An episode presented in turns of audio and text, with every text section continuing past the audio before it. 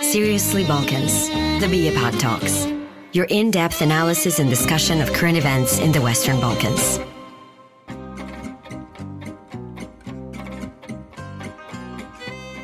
Welcome to the second episode of Seriously Balkans, the BiEPAG Talks.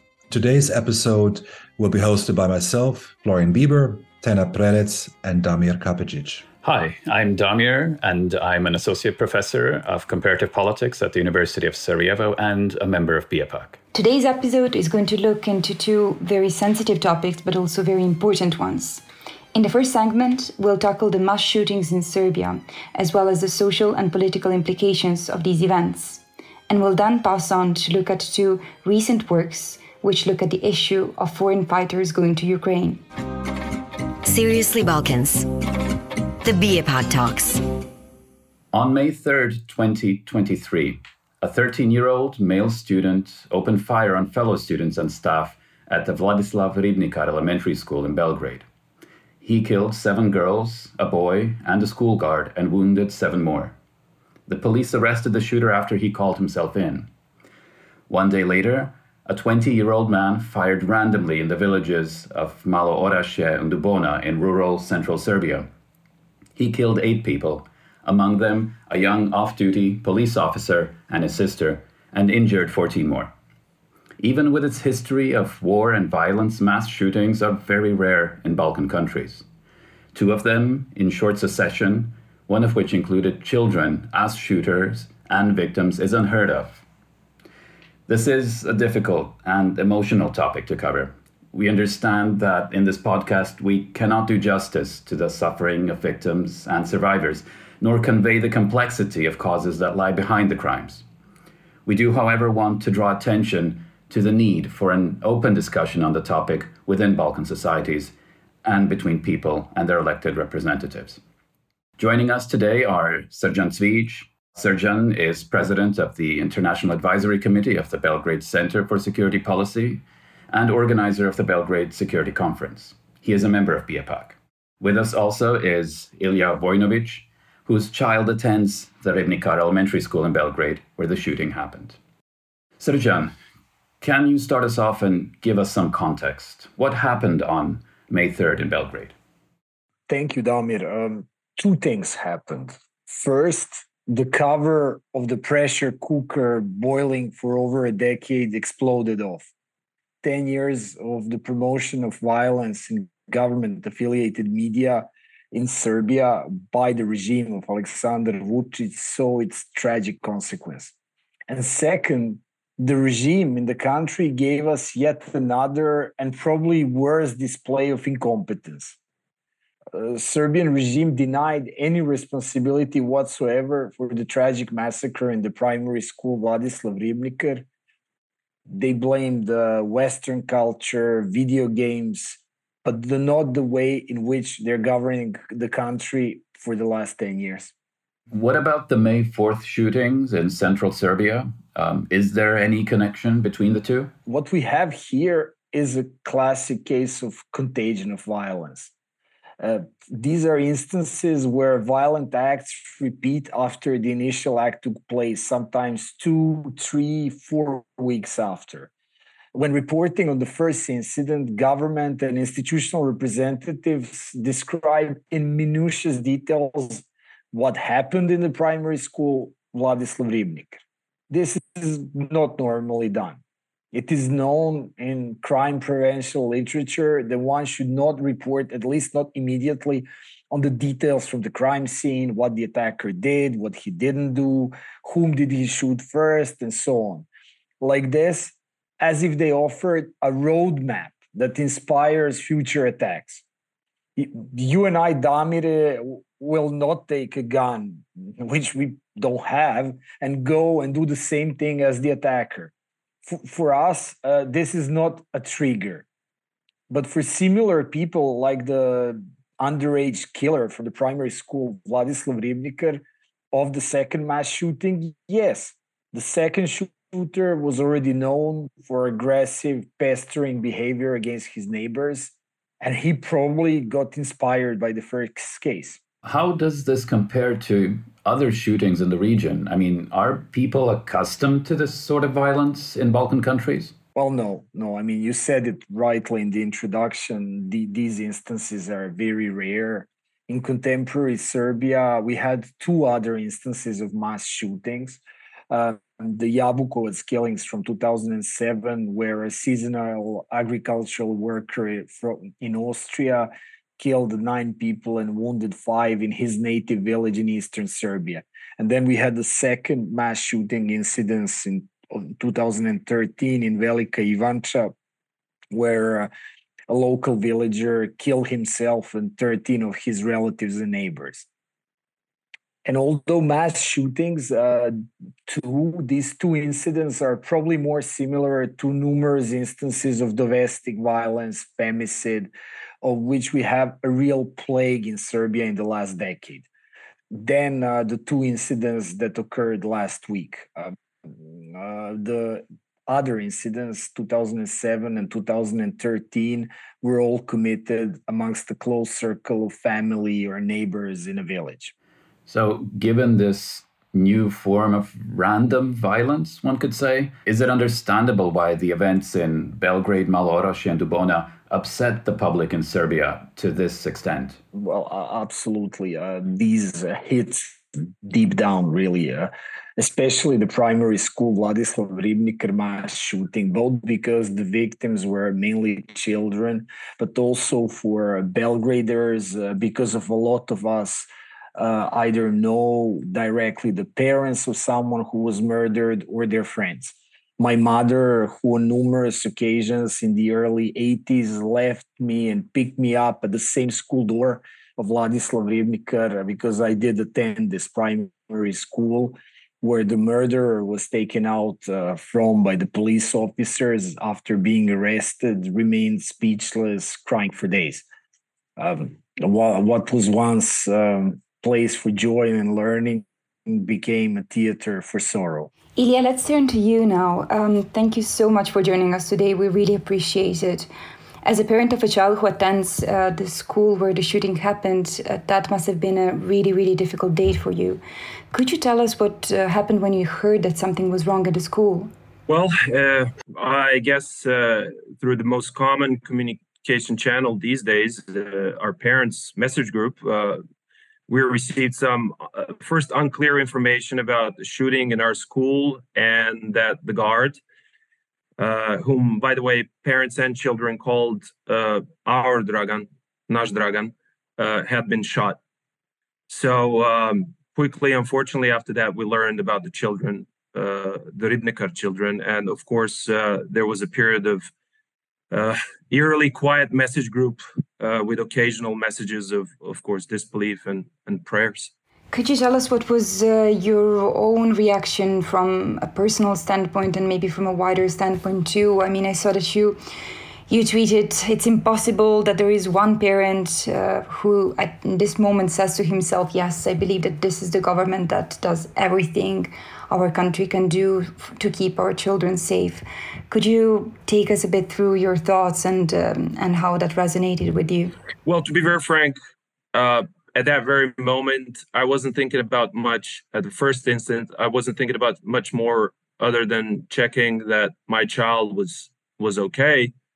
Uh, and that was my immediate reaction. I mean, fortunately, he was safe, but obviously, that initial spasm in the chest that I felt when I heard the news uh, was relieved somewhat by learning that my child was okay. But another one kicked in very quickly uh, with the thought that some other children, but still our, our children, were were also shot. Uh, to be very frank, at that very moment, I didn't feel like there was much comfort or direction to look at in in the direction of of the government and the authorities. Um, so my first feeling was that we're kind of in this on our uh, on our own.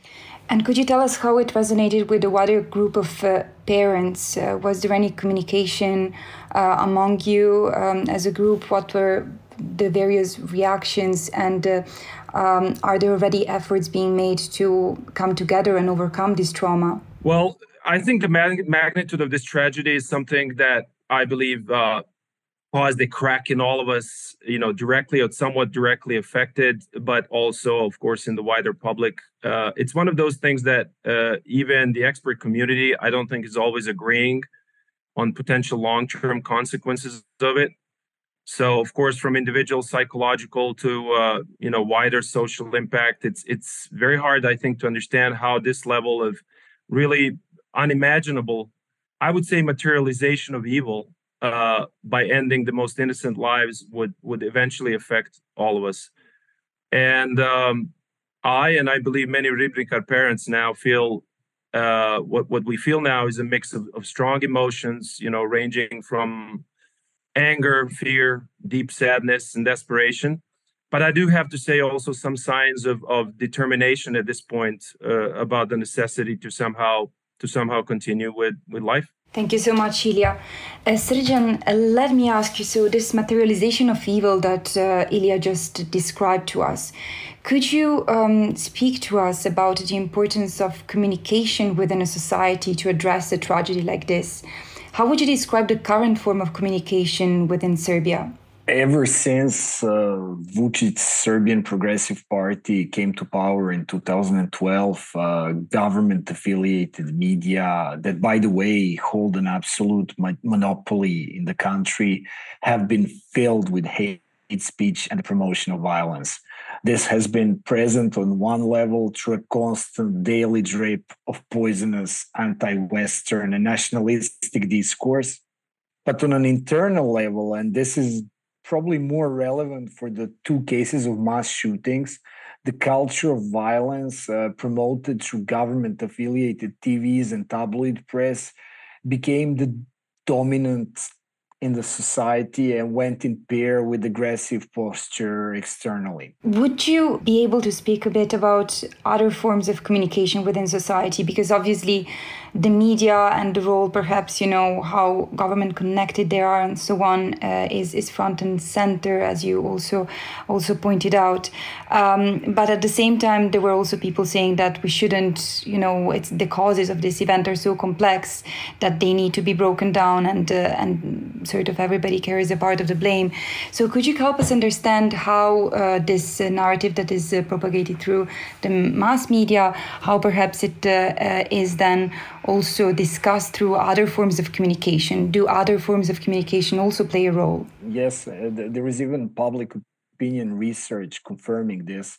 In December 2022, uh, BIRODI, uh, which is a Bureau for Social Research, a think tank from Serbia, published a report on the Serbia public opinion and the ways in which media shape it.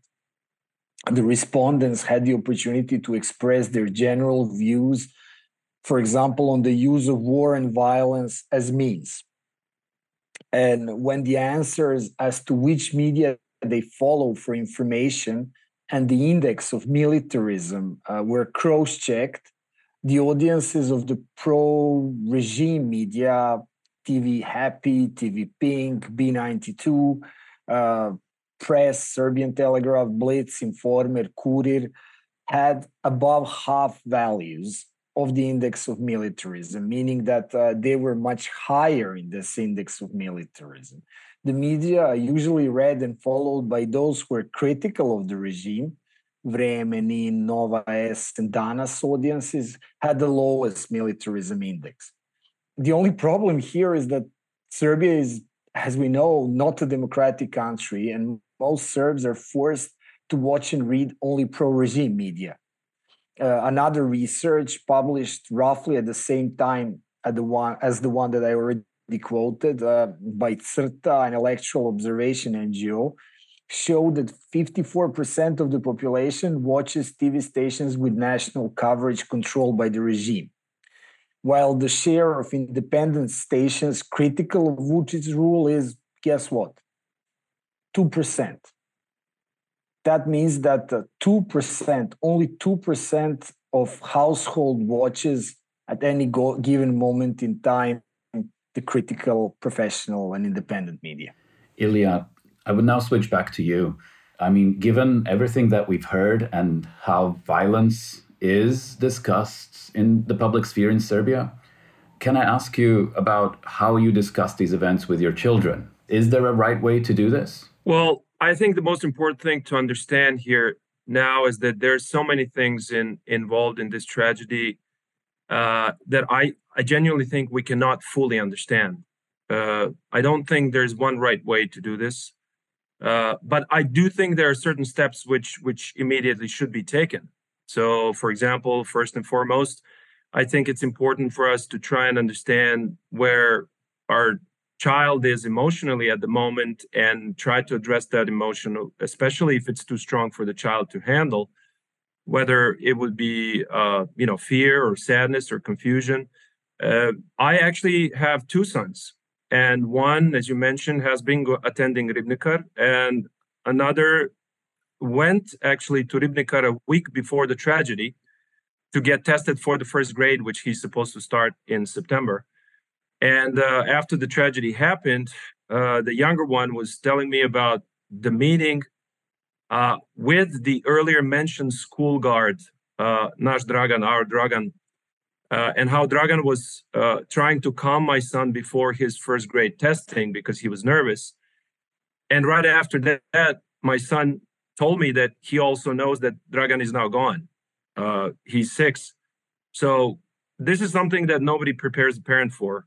Uh, I was, of course, stunned, but I believe I somehow managed to have at least an honest conversation with with my boys, and I think that's the most important first step. You know, honesty and openness uh, adjusted to the level of the children's understanding and emotional state and then uh, continue to build this conversation you know step by step do you see a place for schools psychologists and other institutions to help families overcome this well first of all i, I think we don't have any other choice as an individual or as a collective but to move forward and uh, try to learn and adjust uh, one of the main changes that we have to make is to seriously understand the real strength in building strong local communities uh, around family ties, neighborhoods, but also, of course, our schools.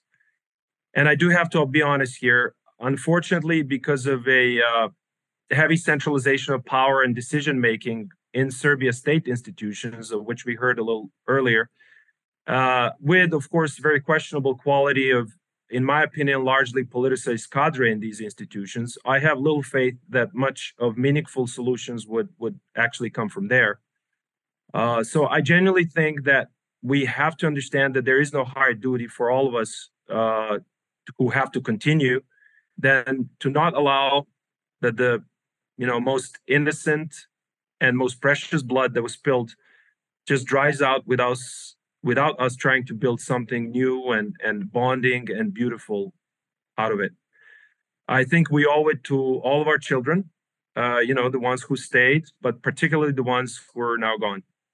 And building a new ribnikar family would be a project that i, I definitely want to take part in and i see it almost as my sacred duty now uh, we have to come together as the ribnikar community above all at this time and try to build something in a new and much more understanding way. Thank you for these words, Ilija, and I, I cannot agree more.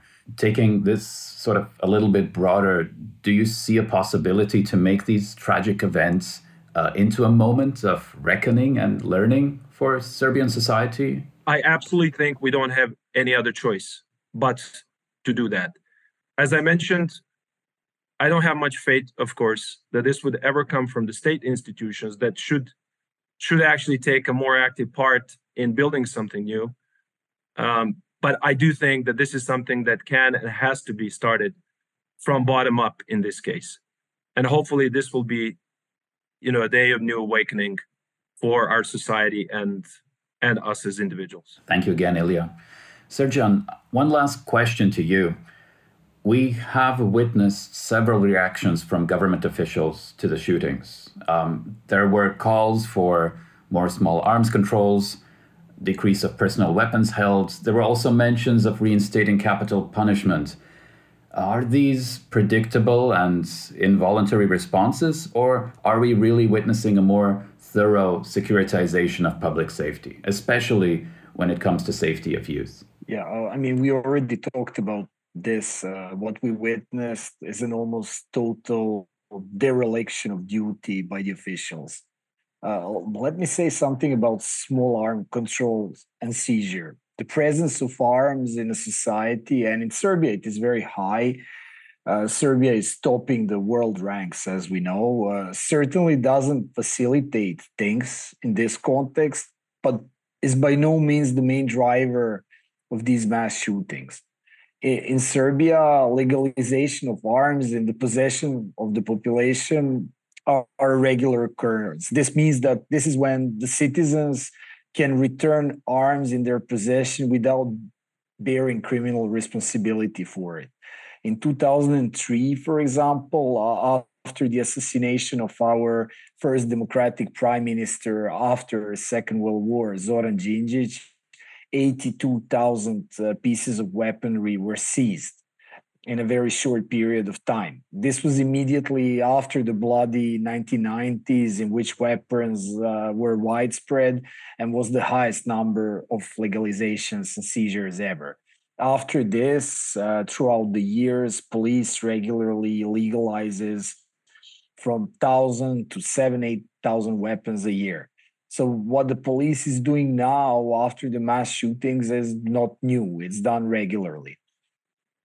And um, to speak about other things that you mentioned, instead of seriously assuming responsibility for what happened, the government offers populist slogans such as the reintroduction of the death penalty. The president himself, who proposed it, by the way, doesn't believe Serbia, a member of the Council of Europe, can reintroduce that penalty. I'm sure of it. However, he does it to please and placate his right wing base. As a result of this dereliction of responsibility on the part of the elected officials, a prevailing feeling of sadness and despair amongst the Serbian population uh, quickly transformed into public rage against a deeply corrupt and incompetent regime. We saw the biggest demonstration in the country unseen after 5th of October 2000 democratic revolution that ended Milosevic's bloody reign. So tens of thousands of Serbs were marching in the capital and across the country. Uh, even before the mass shootings, I must say, opinion polls were not favorable to the ruling coalition. They are losing majority in Belgrade and several, several other big cities ahead of the next year's local elections. And the way in which they responded to the mass shootings even further exacerbated popular discontent. Normally, uh, the Vučić regime wouldn't bulge to any of these. However, now they did. The Minister of Education already resigned, and the session of parliament was convened for next Friday. Simultaneously caving away to some of the demands, as well as reaction, aggressive reaction of the regime to the protests, shows that the regime is losing ground more so than ever. Following up to this, uh, Ilija, last question to you. I would really like to get your reaction to this uh, political backlash that uh, mentioned. So, aside from being a parent, you're also an international development professional and a former journalist in Serbia with a wealth of experience. So, I mean, it strikes me that you know the the reaction of politicians can really make a big difference, and it strikes me how um, different, for instance, was the reaction of uh, Jacinda Ardern in New Zealand after the Christchurch massacre, and how she was able to create a situation in which people got together, yeah, after a moment of uh, of a big trauma, and this is very, you know, um, striking with the difference in the uh, Serbian case, where the absence of the political leaders was uh, uh, was very clear. In situations like this, I, I think this was the ultimate test that in my eyes serbian state authorities miserably failed you know when when decision making in the state is is centralized in an basically authoritarian system like in serbia uh, a lot starts to depend much less on the institutions and much more on the psychology of a small circle of these decision makers or a decision maker. And um, serbian state decision makers psychology for some reason did not allow them to show the highest level of i would say dignity and, and human compassion which were probably the most important messages that many of us parents uh, were hoping for you know the state officials decided it would be better if they if they talked for example about their own feelings uh, the attacks they have to endure from the opposition or even some imaginary enemies. Um, and eventually to announce that they would actually put together a big pro-regime rally. And actually last night followed it by a grinning uh, photoshop selfie uh, published by the prime minister I mean, grinning at what exactly? You know, at, at slain children, at, at our broken spirits.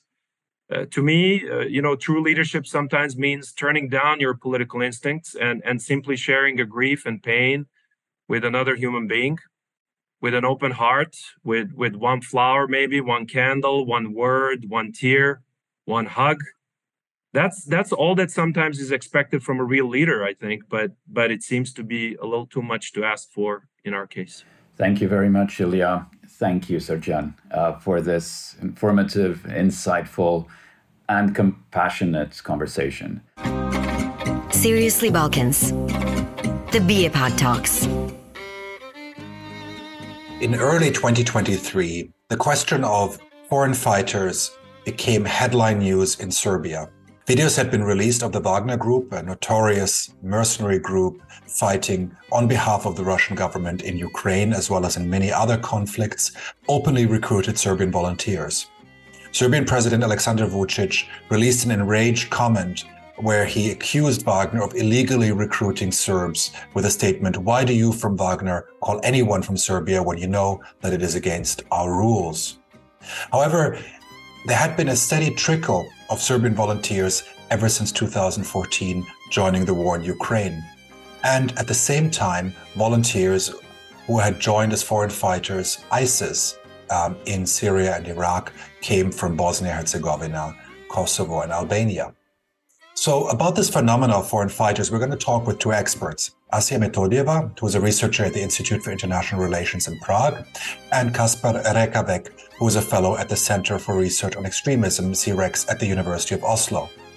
Both have just recently published books on foreign fighters. Asya on foreign fighters who joined ISIS, as well as Kacper, who's written a book on those foreign uh, fighters who joined the Ukrainian war before 2022.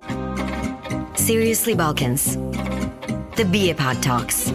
So, Asya, Kacper, welcome to Seriously Balkans. So we're going to be talking about foreign fighters uh, in a kind of, let's say, looking back over the past decade, comparing uh, the experience of the 2010s uh, with ISIS and the experience uh, in recent years with Ukraine. So uh, let's begin with you, Asya. Um, you just published a book called Foreign Fighters and Radical Influencers, where um, you're looking at post war radical milieus in Bosnia, Albania, and Kosovo, um, which explores the radicalization, mobilization of fighters for ISIS. Um, and you're arguing in the book that the kind of post-conflict environment uh, makes um, it more permissive for the emergence of what you call power centers, where there are radical ideas, influencers, and followers meeting. And you're exploring in your book some 400 individuals um, in the in the countries uh, um, and their biographies uh, in terms of their radicalization and their trajectory. So, what is kind of your main takeaway? Uh, what explains their radicalization and willingness to join ISIS? So, let's start from the beginning of the story 2014. Uh, actually, 2013, when uh, the mobilization of ISIS uh, in the campaign um, uh, became global. Uh, in those days, um, I started my I was starting my PhD, and I was thinking, okay, what is the difference between all these um, youngsters who depart from uh, Western Europe or the US and they they go to Syria and in Iraq and join the Islamic State, and on the other hand, people who live in the Balkans who are embedded in the local societies that these are not immigrant marginalized communities in the conventional sense um, and like why they decided to go to Syria. So my exploration uh, showed that there is no significant difference when it comes to the profile of these individuals. In the very same case, like uh, Western Europe, we talk about um, um, young uh, boys in um, the age between 18 and 20, 22, uh, who were um, fascinated with the, the propaganda that was online. They were you know emotionally engaged with um, with many of the narratives that were popular uh, in particular groups um, that were also close to the Salafi movement. Um, so I couldn't find, let's say, uh, a difference there. And then I started digging deeper, and I realized that uh, the recent um, experience of, of the Balkans when it comes to the Yugoslav wars um, actually made a difference. And um, the difference was that um, these wars actually created a very uh, suitable environment for radical influencers uh, to emerge and to influence um, small groups of individuals. And going back um, to, let's say, the decades before uh, the Syrian war, um, we can say that uh, it wasn't, let's say, ideology that mattered that much because Salafism arrived in the Balkans in the early 90s during the Bosnian War.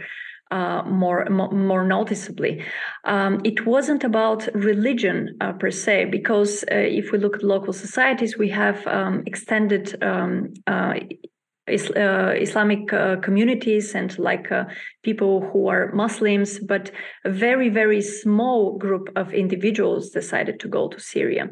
So, what I found out is that those who wanted to reestablish the social order after the wars, Salafi influencers who were heavily sponsored by countries like Qatar, Saudi Arabia, Egypt, in some parts of the Balkans, they actually had a very big impact on creating alternative narratives, in fostering alternative um, micro societies that throughout the years were embedded uh, in uh, in the region. And what I really found interesting is that unlike the Bosnian War, that actually had a bigger impact uh, on on on the Bosnian radical milieu, as I call it. Um, the case of the, the, the, Albanian radical milieu is um, is more interesting from the perspective of like not having a stable consolidation throughout the years. Actually, the Albanian radical milieu was um, shaped by multiple processes of migration, uh, first in Albania after uh, the end of uh, communism, and later with the Kosovo War. And because the Kosovo War was much more about nationalism than religion and ideology that was attached to religion, it was uh, much harder to uh, for Salafi uh, communities to penetrate and to to uh, basically create radical uh, pockets or power centers, as they're called in the book. Thanks. And uh, before we turn to the to the kind of links or to to foreign fighters who've joined the war in Ukraine, um, what you know, the, the topic of foreign fighters joining ISIS was, of course, a hot topic, you know, eight years ago, and it kind of completely disappeared off the headlines with the collapse of ISIS, and only appears occasionally, maybe with a question of the return or reintegration of some of the families but uh, what is left of that, you know, legacy of those, you know, several hundreds of foreign fighters who've joined ISIS? In the specific case of the Balkans, I would say that there is um, there are a couple of, of, of things that we uh, we we can observe now. First, we have the trauma. Uh, of um, people who lost their relatives, um, their children, um, people who um, you know never managed to stop um, their children going to Syria and uh, then lost them in the war. Uh, then we have the trauma of people who returned uh, disillusioned and ready to uh, to to reintegrate and to move on with their lives. Uh, however, they have been stigmatized by uh, the larger society. Uh, we also have those who are still committed to uh, the values and the ideas of ISIS, uh, who, however, try to not be um, in the spotlight and uh, they are adjusting uh, to what is possible in the moment. And I would say that um, thinking of the Salafi movement and its um, let's say, most radical wing uh, that was um, responsible for um, mobilization and spreading propaganda uh, is very adjustable and these days is much more concerned with uh, consolidating um, followers, with consolidating uh, supporters around a certain package of, of ideas and values that uh, as I said, that they were present before the Syrian war and they remain after that. So those who are still committed to um, to the ideas of ISIS are not completely gone. Uh, as you know, the Islamic State remains active in uh, in other parts of, of the world, not necessarily in in, in the Balkans uh, through recruitment or or committing violence. Uh, however, the support base is there. It's like a sleeping cell at the moment, and it's not um, centralized. It's very decentralized. And I would say that after 2020, following the pandemic, with this over uh, social, social socialization online, it is really, really uh, hard to trace um, the, the, the power centers at the moment. Thanks, Asya. So let's bring in Kacper, who um, you've just published a book called Foreign Fighters in Ukraine, the Brown Red Cocktail, where you're looking at uh, the many Europeans who've joined the Ukrainian war since 2014. So um, uh, joining from a number of countries. You're looking at Sweden, France, but also in one chapter at those who joined from the Balkans. And that's what we're going to be focusing on. I mean, in your book, you focus primarily on those who joined in the first phase of the war. So before the full scale Russian invasion of um, February 2020. Um, mostly looking you're mostly looking at um, serb volunteers but also a much smaller group of croat volunteers um, so what is their radicalization path? What brings them to uh, fight for these paramilitary Russian supported groups in Luhansk or Donbass? Allow me to start with the particularities and then we'll move on to generalities in this sense because they are key. But essentially, you're right. There are two groups of people who, who went to fight in Ukraine from the broader Western Balkans, or let's say former Yugoslavia.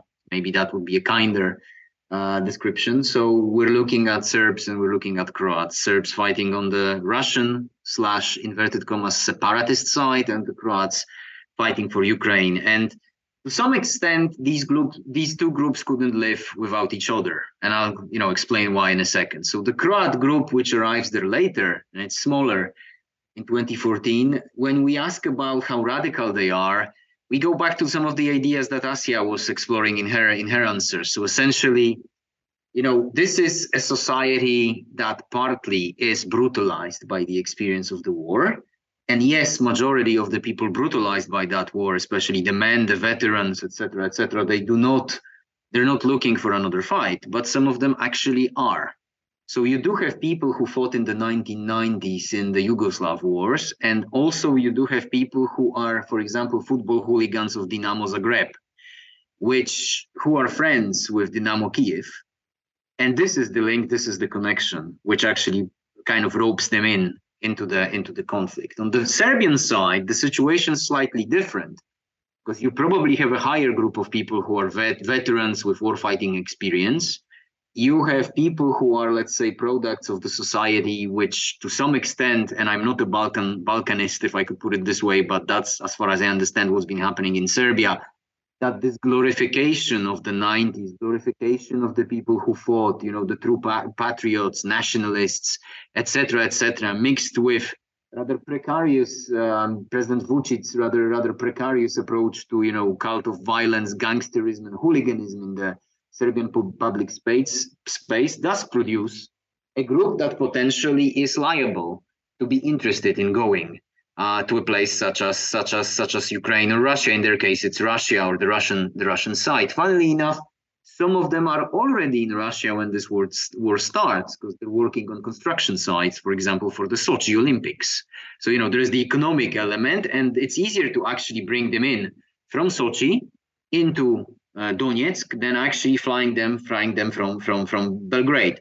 But with the Serbs, the one question that is always repeated there, despite the fact that they are ready and willing to go, the, the ones who actually went, they also ask about the money. Quite a few of them are always, you know, asking the perennial question for which Serbia to some extent is also famous for that you know there is this community of these kind of dogs of war if you like, who have been around the world even before the Yugoslav wars of the 1990s, and these guys do subscribe to that very theory. So so much for the particularities. Now to the to the generalities in this case. And I think there is one general description that we need to remember about, and it's happening almost in parallel with the mobilization for ISIS in the region.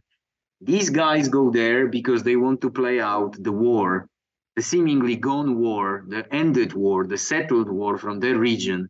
They want to play it out out there in Ukraine or you know either fighting for Russia or fighting for Ukraine. You know, they see themselves as part of a wider struggle, and they see the struggle between Russia eh, versus Ukraine as a kind of like a Serbo-Croat type of a clash. You know, they conveniently forget the the other elements of the Yugoslav wars, but they definitely look at it as if it was as if it was, you know, a prolongation, a continuation of that of that of that very of that very conflict, and they aim to replay it uh, out there. The book ends pretty much before the the full scale Russian invasion, but I know you've been doing considerable work since then.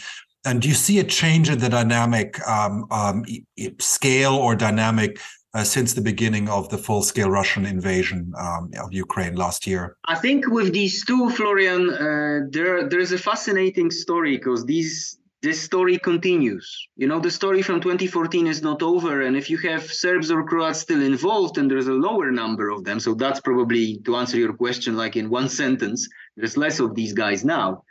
But it's the guys who had been there in 2014 in the first place. So the 2022 Serbs are back in a way, some of them. One actually returned, especially for the conflict, and died there. Uh, one returns as a recruiter and plays a prominent role. On the Croat side, there is a bizarre story of uh, these individuals traveling to Kiev, then doing a video in which they're saying they're in Mariupol, and they've come here to join the infamous or famous, depending on how you look at it, uh, Azov regiment. We are here. There's two companies of us, and now you Russians, you know, you will see what we're made of you know, I was in contact with these guys and I remember asking them, like, are you in Mariupol? Have you actually got through somehow and now you're going to be cut off in the siege in Azovstal? And the answer I got, no, we're in Kiev.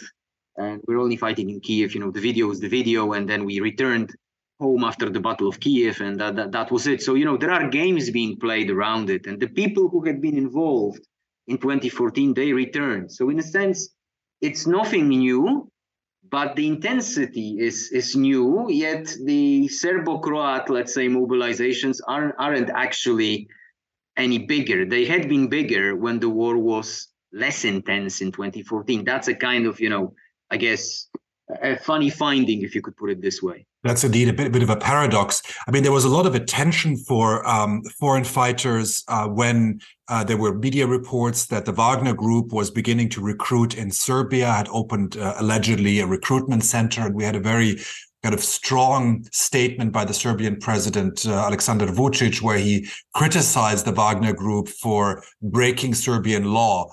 Yet at the same time, uh, have actually has there been actually a, a, serious attempt to punish those who have joined uh, the war in Ukraine? Because um, as far as I know by Serbian law, this is punishable, um, and of course this has been applied rather rigorously when it comes to those who joined ISIS. But uh, as far as I know, much less when it comes to those who joined uh, the war in Ukraine. Yeah, it's a fascinating subject, Florian. The, the, and it's classic President Vučić. So a bit of this and a bit of that. You know, the ones who went through, it's illegal in Serbia to do any foreign fighting or foreign volunteering anywhere with anybody, not just ISIS, with anyone. So even if 70% of the population thinks that we're on the side of Russia in this war, the fact that you went and fought for the Russians, technically, you should go to jail upon return. You know, too few went in 2022 or too few returned in 2022, 23 to test that case, you know, recently. But in 2014, the ones who went, I think around 30 got suspended sentences. And, you know, it was pretty, pretty ironic that there were individuals who had really pretty nasty things to say about the then Belgrade government. They were coming back and they got like, you know, a slap on the wrist and a year and a half of suspended sentence. So I wanted to actually engage a bit more with this paradox that we observed that in 2014 there were more people from the Balkans going to Ukraine uh, in 2022 seems that it's not, uh, let's say, that there is no such a big group of people. So I will only um, like bring this hypothesis, and of course we can uh, we can leave it here or talk about it more. But uh, it seems to me that uh, Serbia is in a very um, like it's playing its usual geopolitical game, you know, between the EU and the West and Russia. But it seems to me that uh, Serbia is also um, with this statement that Vučić offered, although it was uh, very late uh, um, after the, the invasion, um, that it, it's really trying to discourage, at least uh, in, in a sense of political rhetoric, uh, when it comes to sentences, of course, as as Kacper mentioned, uh, we we didn't see much uh, happening after 2014, and my expectation is that. Uh, with the latest uh, mobilization efforts, uh, there won't be more cases of people going to prison after returning to Serbia. nevertheless, it is interesting that um, despite all the narratives in favor of Russia, there is still this game in play that is trying to discourage people uh, from becoming foreign fighters. Uh, whether this is done through enhanced security and intelligence, whether this is done in uh, in, in other in other ways, we, we can, of course, speculate. Uh, but um, what I find interesting is that in the beginning of 2022, if you look at Telegram channels, there wasn't much of um, mobilization efforts from pro Russian forces in the region. However, since the beginning of 2023, I would say uh, there is more talk about how um, Serbs can support uh, Russia. So, what I, I will be very interested in seeing in the next year is whether these attempts, these mobilization narratives will be more successful and will draw more people from Serbia and, and the region. Thanks. So, to follow up on that remark, Asya, how would you compare what you've seen in terms of these, uh, you know, the the foreign fighters going from Serbia to Ukraine, and the foreign fighters which went from Kosovo, Bosnia, Albania to join ISIS. What are the parallels? What are the distinctive differences? There was uh, this um, mission that they uh, had and they returned with uh, back in the Balkans to bring their families, uh, their their wives and their children uh, to um, to Syria, where the idea was to establish the so-called uh, called ISIS Caliphate. Um, so this was the role of the veterans. They actually had much more ideological role, a role of um, building trust and showing trust in the idea of the caliphate uh, and less of a role in terms of uh, participation in the battlefield or showing the uh, the um, the militant aspect of, of the war in in propaganda. So uh, these were the the the so-called the old generation Salafis.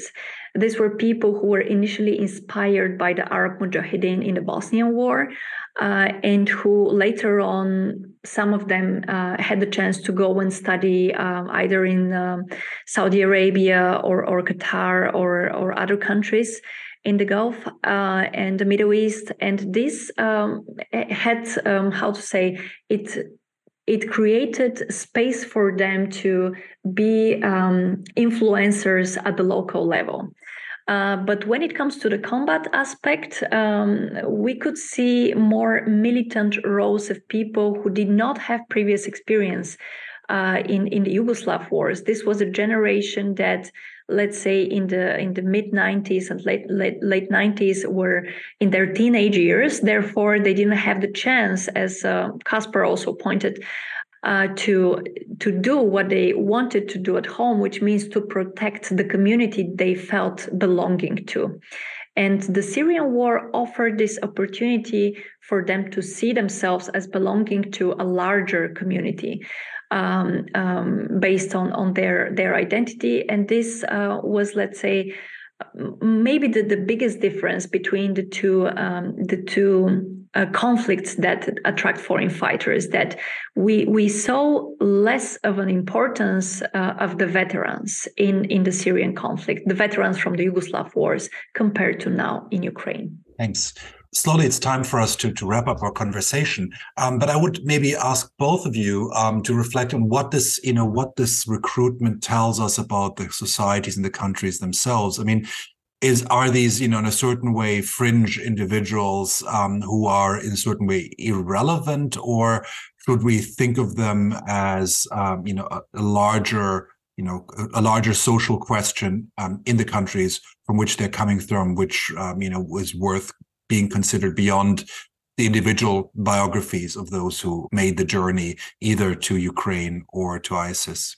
I would say this is an indication of the fact that all is not well in the region. I mean, it's it's a cliche to say this in a way, but the fact that the ones we're looking at they go somewhere to basic because they see themselves as participants in the local struggle you know this is bad to put it mildly that that it still fuels this rivalry and this this conflict that probably has not been sorted if i could put it this way it's actually by some people being replayed somewhere else even if it's not such a huge group of people it is just worrying because it taps into uh, all the radical radicalisms, the political radicalisms of, the strategic sort, which are now basically dancing around Bosnia. Uh, so uh, that is something that we probably should be worrying about.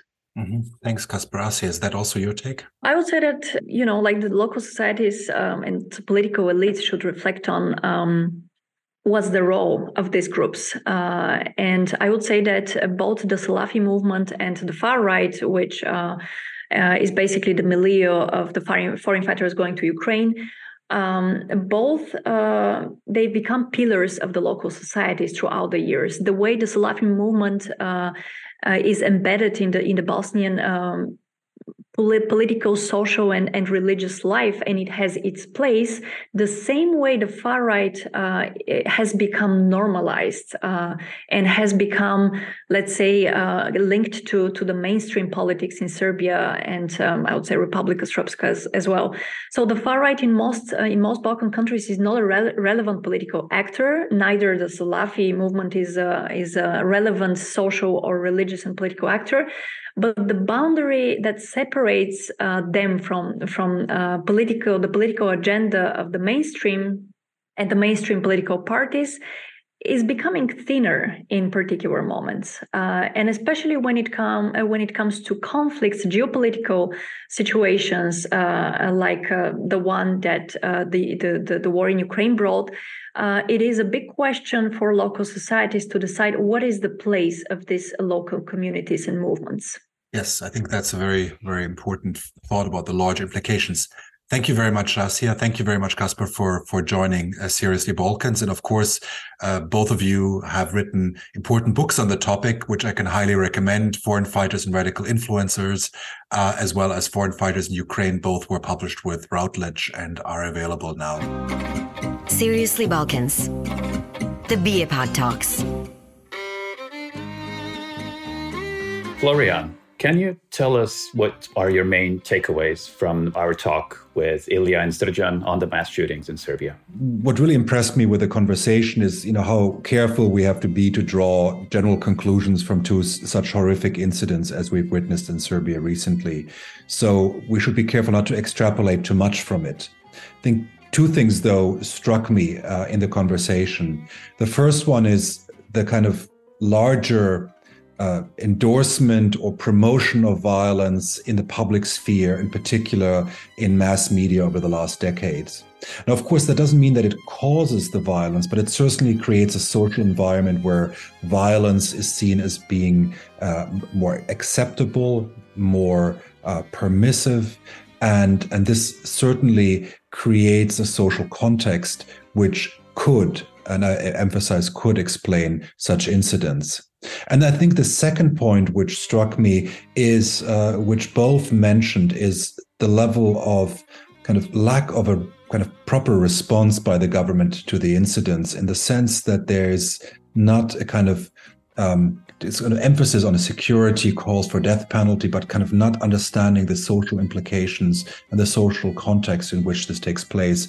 Uh, and that, of course, is very troubling for society coming to grips with those events. So now let me turn it over to, to both of you, Tena, Damir. What are your kind of observations from our conversation we had about those recent books and the ongoing research on foreign fighters, both to ISIS as well as to Ukraine? Well, yes. One of the first things that struck me was that these societies in the Balkans that were exposed to violence in the 1990s, that they are not actually seen as being more vulnerable to the phenomenon of foreign fighters.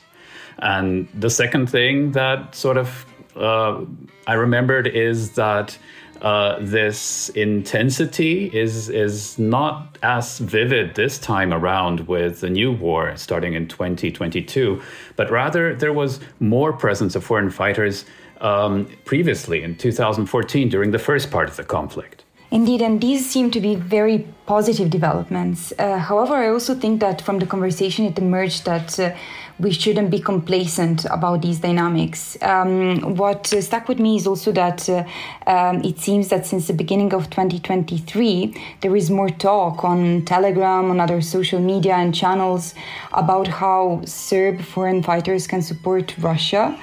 And uh, if you uh, put that in connection with the fact that the far right is increasingly being normalized in Serbia and Republika Srpska, especially in the region, I think there are some grounds for concern, or if nothing else, uh, to really keep the attention high on this topic. Indeed. Thanks, Tena. Thanks, Damir. I hope you enjoyed our second episode, and I hope you'll join us again for future episodes of Seriously Balkans. You've been listening to Seriously Balkans, the BiEPAG Talks. This podcast is produced by the Balkans in Europe Policy Advisory Group, a joint project of the European Fund for the Balkans and the Center for Southeast European Studies of the University of Graz. Find out more about our research, analysis, and advocacy at www.biepag.eu.